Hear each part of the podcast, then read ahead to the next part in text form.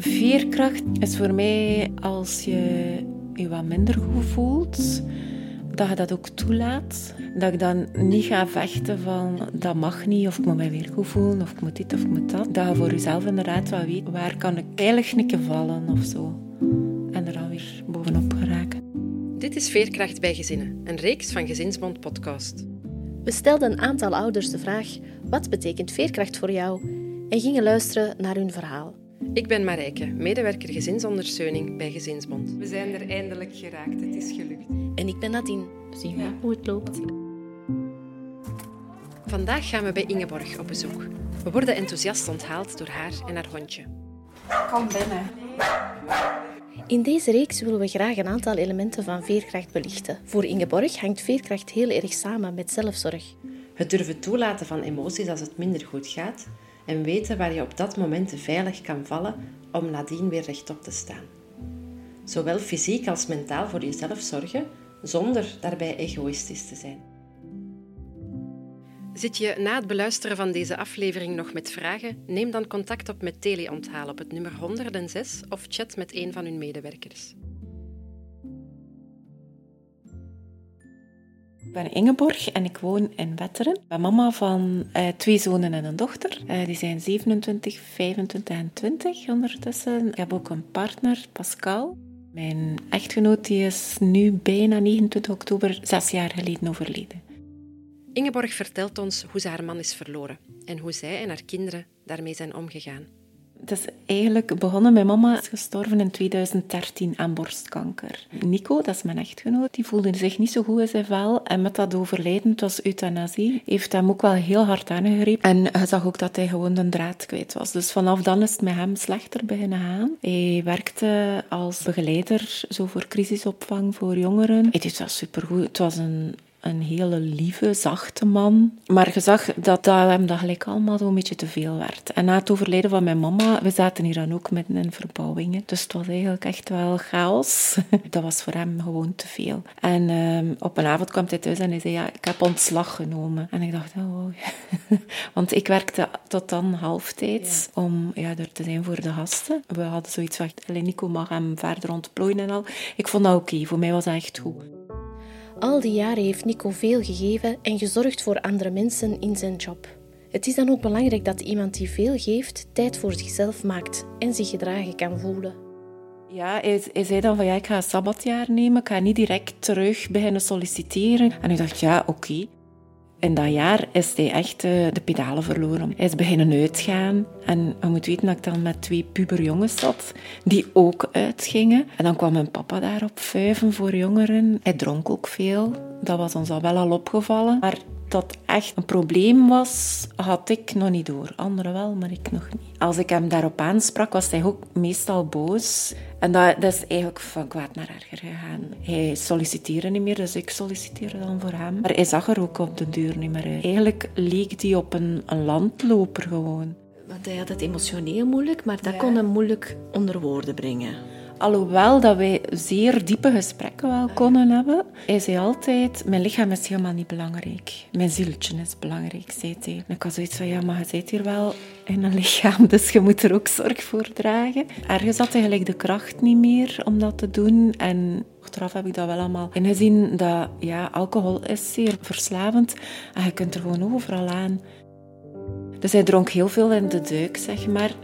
Ik heb hem hier nooit gelijk dat je echt de dronkaard zien met een fles aan zijn mond.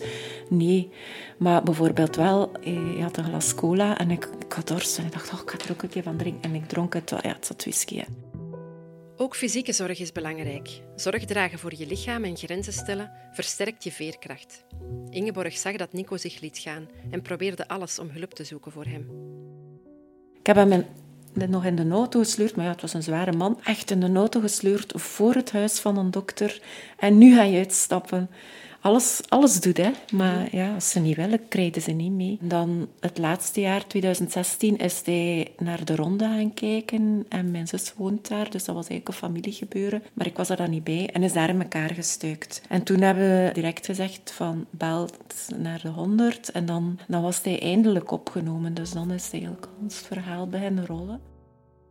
Ja, ik kon niet anders hè, dan. Is daar wel twee keer ontsnapt uit het ziekenhuis. Dan heb ik hem het anderdags weer binnen kunnen doen. En dan is zijn opname gegaan, paas gelegen, heel ongelukkig. Hij was ook niet meer te herkennen. Maar de dokter daar had ons toen wel al gezegd van, dit is wel al vrij ernstig. Dus dan, dan is hij vandaar naar een ontwenningskliniek gegaan. En dan zei hij, ja, ik wil, niet, ik wil eerst nog eens naar de Gensfeest. Dus zat eigenlijk echt wel zo diep van... Nico gaat na de Gentse feesten naar de ontwenningskliniek, maar ontsnapt een paar keer. Hij belt dan steeds naar Ingeborg. Dus ik heb hem een paar keer weer terug moeten doen. Ik kon met hem praten, maar dat was gelijk... Moet ik zeggen, voelde al dat die hersenen precies niet meer werkten gelijk dan ze moesten werken. Maar op andere momenten was hij wel heel helder. En het was niet zo'n hele tijd een dronken toestand. Dus dat was iets heel raar. Dat is gelijk een soort al dementieachtige toestand. En dan is hij uiteindelijk toch opgenomen terug in het ziekenhuis in Sint-Lucas in Gent. En um, van daaruit naar Velzeken, naar ontwenning gegaan. Daar heeft hij me dan op een avond gebeld dat hij hem echt niet goed voelde. En ik dacht van, uh, die klinkt echt niet oké, want die gaat niet zo rap doen naar mij bellen om te zeggen dat hij hem niet goed voelde. En uh, ik ben dan naar Velzeken gereden en toen dat ik die instelling binnenkwam, hij was zo geel als een kanarie. Ik had dat nog nooit gezien. En ik zag hem en ik dacht, dat is niet goed, dat is echt niet goed. Dus dan ben ik met hem terug naar Sint-Lucas gereden en naar de spoed. Ah ja, daar is hij dan opgenomen. En toen is die dokter afgekomen en dan zei hij, het is niet meer, niks meer aan te doen. Um, het, is, het is gedaan. En dan heb ik wel de jongens er nog bij geroepen. Uh, maar Heike ze was toen, ja, wat was ze? 14. En ik dacht, goh, ik, ga, ik ga het daar niet aan doen. ik ga wachten tot morgen. Maar dat is zo raar, hè? je weet dat hij eigenlijk dood gaat gaan. Maar toch hebben ze zoiets van, ik ga wachten tot morgen. Ja, en bij hem ook. Hij had zoiets van, wat, gedaan? Niks van. Dat, dat is niet waar. En dat drong gelijk toen maar door. Hm. En dan is hij nog naar een kamer gemogen en we zijn nog een chocomelkje gaan halen met dubbele slagroom. En hij was soort van snoepjes. Maar dan was hij wel ontwend. Hè. Dus hij was al zes weken zonder alcohol.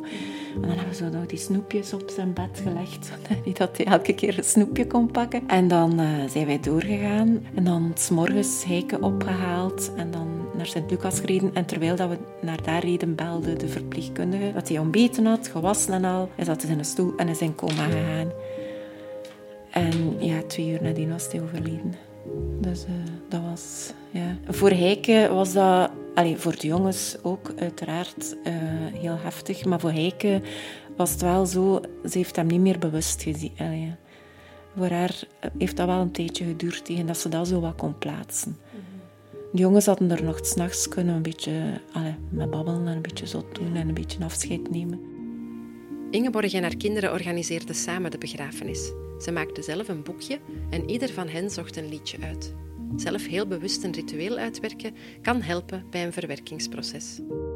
Moest hij er zelf bij geweest zijn dat hij het top zou gevonden. Hoe kijkt Ingeborg terug op die drie jaar dat haar man steeds verder achteruit ging? En welke impact had dit op haar kinderen? Ik denk dat ik uh, drie jaar in een overlevingsmodus gezeten heb. En echt alles, diepste van mijn zieleken boven gehaald heb om hem te redden, dat gezin te redden. Ik had zoiets van, dat moet hier goed komen, hè? dat moet. Hè? En qua veerkracht voor mij was er in die periode denk ik niet veel. Ik ging wel al zo naar Brugge bij mijn naamgenootje Ingeborg. Uh, die heeft daar zo'n centrum, die Evolutie noemt. En dat heb ik wel, als zij ziek was, blijven doen. Toch wel ik denk dat ik daar dan ook wel de kracht uit gehaald heb. Wat heb je zo gezien bij je kinderen? Eigenlijk, Jenten, die was toen aan het studeren, zijn eerste jaar, denk ik, hogeschool. Jenten is iemand die daarin heel strikt is, dus die zat heel veel op zijn kamer. Dus zijn kamer was waarschijnlijk zijn veilig oord. Frode had het ook heel lastig op school. Dus, en lastig met zijn eigen. En ik denk dat hij het ook lastig had, omdat hij zag dat zijn papa het lastig had. En daar ook zo niet, geen weg mee wist. En die is al heel vroeg op kot gegaan. En Heiken en ik zaten hier eigenlijk meest. Ja.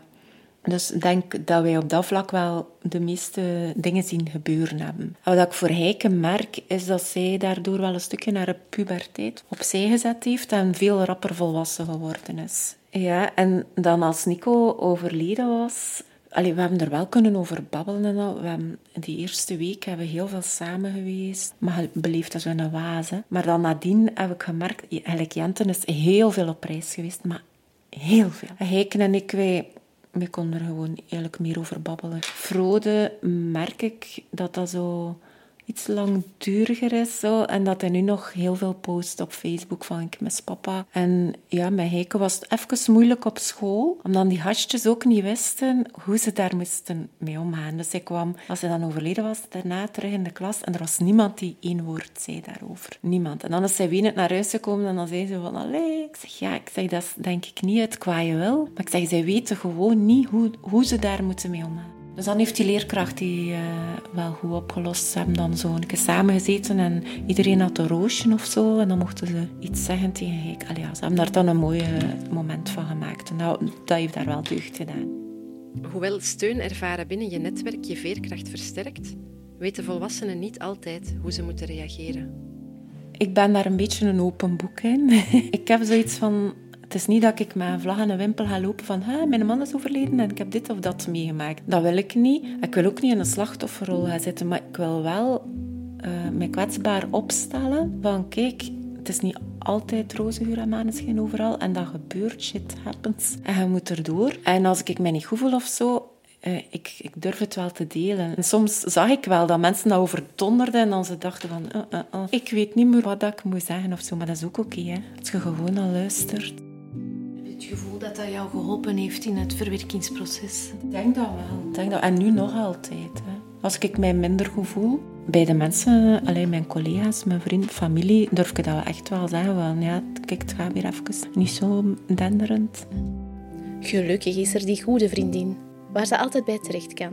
Ja, die steunt mij nog door dik en dun en dat is uh, fantastisch. Het is gewoon een heel warme, liefdevolle persoon en ja, met hart op de juiste plaats. Die ook een keer durft meewenen. Ook heeft ze steun aan een liedje dat Nico in de weken voor hij stierf aan haar opdroeg. Maar ik dacht zo, het was zo van een Hollandse zanger en ik dacht, goed. maar als hij dan overleden is, heb ik een keer goed naar geluisterd en dan, ja, ween natuurlijk. Als dat liedje nu speelt op de radio, dan raakt elke keer poink mijn hart. Dus, ja. En welk liedje is dat? Van Jeroen van der Boom. Mag ik dan bij jou? Mag ik dan bij je schuilen? Als het nergens anders... Ik vind het echt... Allee, prachtig als je Nico gekend hebt. En, ja. Ik vind het ook wel jammer zo als sommige mensen dan zo de laatste drie jaar gezien worden. Terwijl dat daarvoor een supergoeie papa geweest is en zijn, zijn gasten zo graag gezien heeft en heel veel voor zijn gezin wil doen heeft. Het is soms zo, die laatste drie jaar die dan voor sommige mensen doorwegen en dan heb ik zoiets van, ja, dat is niet hè, eigenlijk. Mag ik dan bij jou? Nico mocht altijd op Ingeborg steunen. Ze beseft nu dat ze soms over haar eigen grenzen is gegaan. Ik denk dat ik te ver gegaan ben in, in de zorg voor Nico. Het jaar nadien ben ik echt in een put gezakt. Ik ben moeten stoppen met werken en ik was enorm ja, angstig. Als mijn mama overleden was, dan, ja, dan is Nico zo kort nadien in de dieperik ingegaan. Dus de rouw om haar overlijden is er ook niet echt geweest. Dat kwam wam, allemaal gelijk. Alles kwam gewoon naar boven. Dus eh, ik heb me dan even laten opnemen op de psychiatrie. Wat voor mij ook al een heel grote stap was. Ja, Heike zat hier ook. Jente was er ook nog, maar die studeerde heel veel. Dus Heike was ook nog maar 15 en ik dacht, oh, haar papa kwijt en haar moeder in de psychiatrie. Maar ik had het even nodig, gewoon omdat ik mij onveilig voelde in mijn eigen omgeving. Dat is dubbel, omdat ik de kinderen hier alleen moest laten. En de moederkloek zijnde matchte dat niet. Dan ben ik zo dagopvang kunnen beginnen doen. Ja, dat heb ik dan ook een tijdje gedaan tot wanneer ik weer kon gaan werken. Ook gaan werken gaf mij wel weer een goed ritme. Zo. Ja, dat was gelijk ook wel belangrijk. Maar ik was echt ook wel de pedalen kwijt, waardoor dat ik mij ook kon inleven hoe dat Nico hem moest gevoeld hebben. En daarin vind ik moest mij daar nu nog eens overkomen, zoiets, dat ik veel, veel rapper zou zeggen van, oh, stop, zorgt ook voor jezelf. Want ik heb eigenlijk heel weinig voor mezelf gedaan in die drie jaar. Maar zie, ik was ook eigenlijk was ik mezelf kwijt. En achteraf in therapie heb ik ook gezien, het was niet alleen Nico die verslaafd was. Hij was verslaafd aan alcohol, maar ik was verslaafd aan zorgen voor. Ja, dat was zo.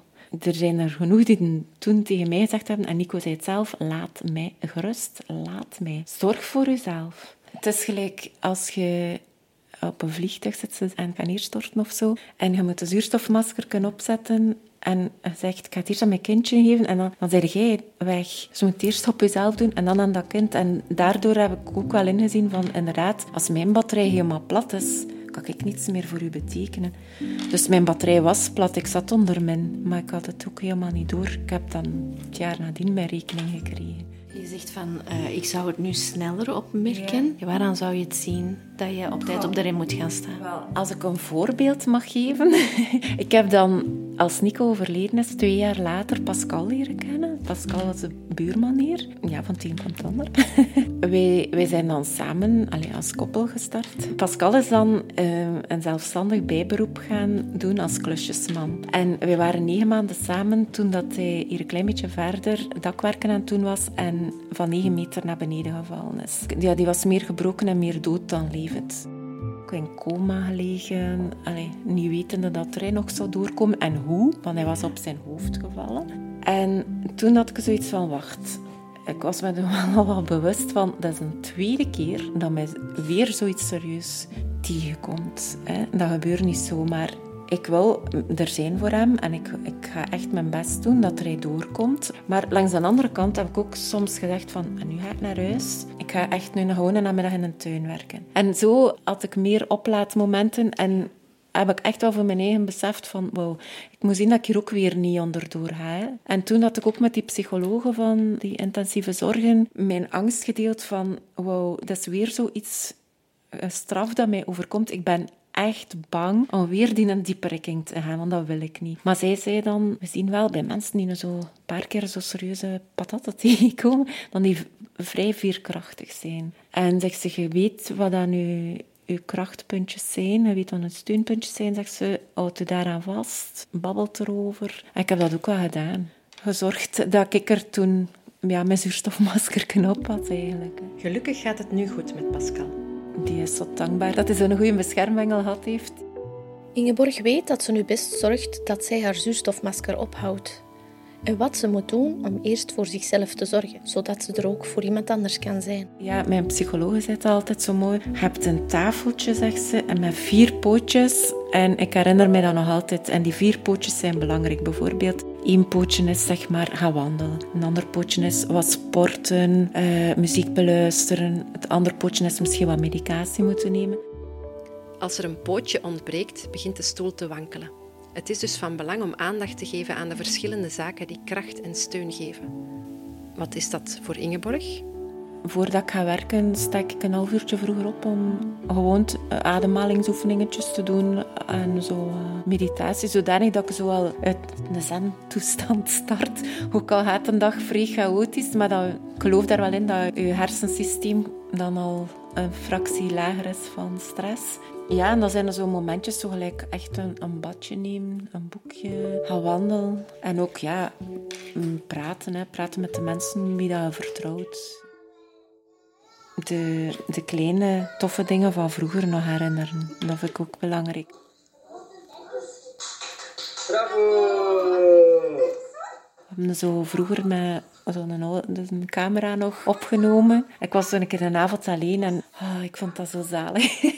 Om gewoon te zien, ik dacht, oh, ze hebben toch een gelukkige kindertijd gehad. Dat is zo gelijk een vlek dat over hans leven gaat. En toen ik die filmpjes zag en zag van plezier en ook een keer wenen, maar wat, gewoon huishouden en een keer aan tafel zitten en een keer zo doen. Ah, en ik dacht, hebben toch, toch, toch, toch een paar jaar gewoon gezin gehad. Ja, en dat gaf mij ook echt wel kracht. Het helpt Ingeborg haar verdriet soms gewoon toe te laten. Ik rij meestal met de fiets naar het werk en ik kan gewoon lekker gezellig aan het fietsen zijn en in één keer, boef, is dat daar. Dat komt op de zotste momenten. Ik heb dat dikwijls als ik aan het winkelen ben, dan loop ik in de Colruyt. En om god weet welke reden, ik weet het niet, kan ik zomaar beginnen wenen. En dan is dat zo'n gemis dat je ervaart. Maar ik heb dat ook bij andere mensen gehoord, dus het is dan wel op zo'n momenten dat je in de Colruyt loopt en dan denk ik, nu toch niet. Ook al is Ingeborg soms bang om weer diep te vallen, ze weet dat het kan helpen haar kwetsbaarheid te tonen. Omdat je die diepte gekend hebt, ben je daar ook wel bang van. Maar ik denk dat dan mijn kracht wel is dat ik het inderdaad wel durf zeggen en dat ik dan hulp ga zoeken. Ja, en dat vind ik ook veerkracht, van dat te durven toegeven ook. Hè. Als je dat durft toegeven, gaan andere mensen misschien ook wel zien van, ik heb dat eigenlijk ook, maar ik durf dat eigenlijk echt niet zeggen. Ik vind het wel belangrijk, kwetsbaarheid, dat dat nu ook zo allemaal een beetje opengetrokken wordt, dat er over gebabbeld wordt. Ik ervaar het zelf nog, nu ben ik even thuis omdat ik met die oorproblemen zit. En vorig jaar heb ik even thuis gezeten omdat het ook gewoon niet meer ging. Ik had weer zo wat angsten en niet goed slapen en het was weer allemaal te veel. Dus dan heb ik ook een, een week of twee, drie thuis gezeten en dan voelde ik me zo schuldig naar mijn collega's, terwijl ik dat nu niet heb, gewoon omdat het een fysiek probleem is. Ingeborg heeft met de jaren ook geleerd om naar haar kinderen toe haar grenzen beter aan te geven. Ze laat ze nu soms tegen een muur botsen, maar ze zal er altijd zijn om de buil te verzorgen. Bij mij was het verpletterend gevoel en nog altijd, alhoewel dat ik daar aan het werken ben, is die verantwoordelijkheid naar de kinderen toe. Nico is gegaan en ik had ja, dat is zoiets dat gelijk echt op mij gevallen is. Van, hij staat er hier alleen voor. Het is nu uw taak om ervoor te zorgen. Ze hebben nog genoeg miserie meegemaakt. Dan zij het nu goed gaan stellen. Maar dat, dat gaat niet. Dat, dat merk ik nu ook. Ik heb in die jaren tot nu toe een heel veel, vind ik, toegegeven. Geen nee durven zeggen. Ja, niet zo opkomen voor mezelf. Daar ben ik nu meer en meer bewust van. Ik heb echt wel mijn eigen grenzen ook nodig. Ook al zijn het mijn kinderen, ik zie ze zot graag. Maar af en toe ja, loopt je mij kop tegen de muur. Ik wil er dan wel zijn, maar ik kan, kan niet die buil wegnemen of zo. Ik probeer die builen te voorkomen. Ik probeer als die buil er is, als het zo mogelijk weer weg is. En voel je goed, en voel je goed, wat heb je al genoeg meegemaakt? Ik voelde mij daar schuldig over dat ik dat gezin niet kunnen redden dat zij niet in een normaal gezin kunnen, dat een papa er niet meer is. Maar op zich kan ik zie ik nu ook, ja, ik kan ik dat niet aan doen. Hè. Mhm. Ik heb mijn best gedaan. En dan nu inzien dat, dat ik mij niet schuldig moet voelen. Mhm. En ja, dat, dat, die buil er mag zijn. Maar dat ik er dan ook wel wil zijn om ze te verzorgen. En dat is nu soms zo wel hard om te zien, dat ze inderdaad soms een keer klets. Maar dat hoort er ook bij. Daar word ik wel wat sterker en zo. En Frode, dat is dan zo... Ja, mama, zijn we weer met een cursus bezig? Tot slot vragen we Ingeborg welke raad zij kan geven aan ouders of partners die in een soortgelijke situatie zitten. Dikwijls zit je daarin en het, oh, ik kan het wel, ik kan het wel, het gaat wel lukken. Denk dat je dan echt voor jezelf moet zeggen, oké, ik heb hier toch wel ergens hulp van buitenaf nodig, want ik weet niet hoe dat gaat gaan of zo. Daarvoor openstaan, dat kan ik wel als raad meegeven oproep doen aan de omgeving. Van als je zo die dingen opmerkt, schakelt iemand uh, of hulpverlening in. Of wees er voor het gezin. Ik denk dat je dan echt iemand hebt die een keer heel hard wel is en die tegen de partner echt nog durft zeggen van kijk eens naar jezelf, kijk eens waar je mee bezig. Want zoals ik zei, was ik ook even goed verslaafd. Maar hadden ze mij dat toen misschien gezegd, was misschien mijn eurotje waarop er wel. Ik weet het niet. Ik heb tegen Nico gezegd, zeg, jij zit nu erboven. ik zeg, ik hier, jij zit papa daar en ik mama hier. En dat we het zo verdelen. Hè. Ja. En met mijn mama ook. Ja, ik babbel tegen alle twee gewoon veel. Dus ik denk dat die twee samen sterk zijn. Deze aflevering van Gezinsband Podcast werd opgenomen en gemonteerd door Mieke Witkamp. In Gezinsband Podcast hebben we het graag over opvoeden, relaties en gezinnen. Dankjewel om te luisteren naar deze aflevering over veerkracht bij gezinnen. Vond je het een fijne aflevering? Vertel het dan verder. Wil je meer horen? Volg ons dan en laat ons weten wat je ervan vindt in je favoriete podcast-app of stuur een mail naar podcast.gezinsband.be.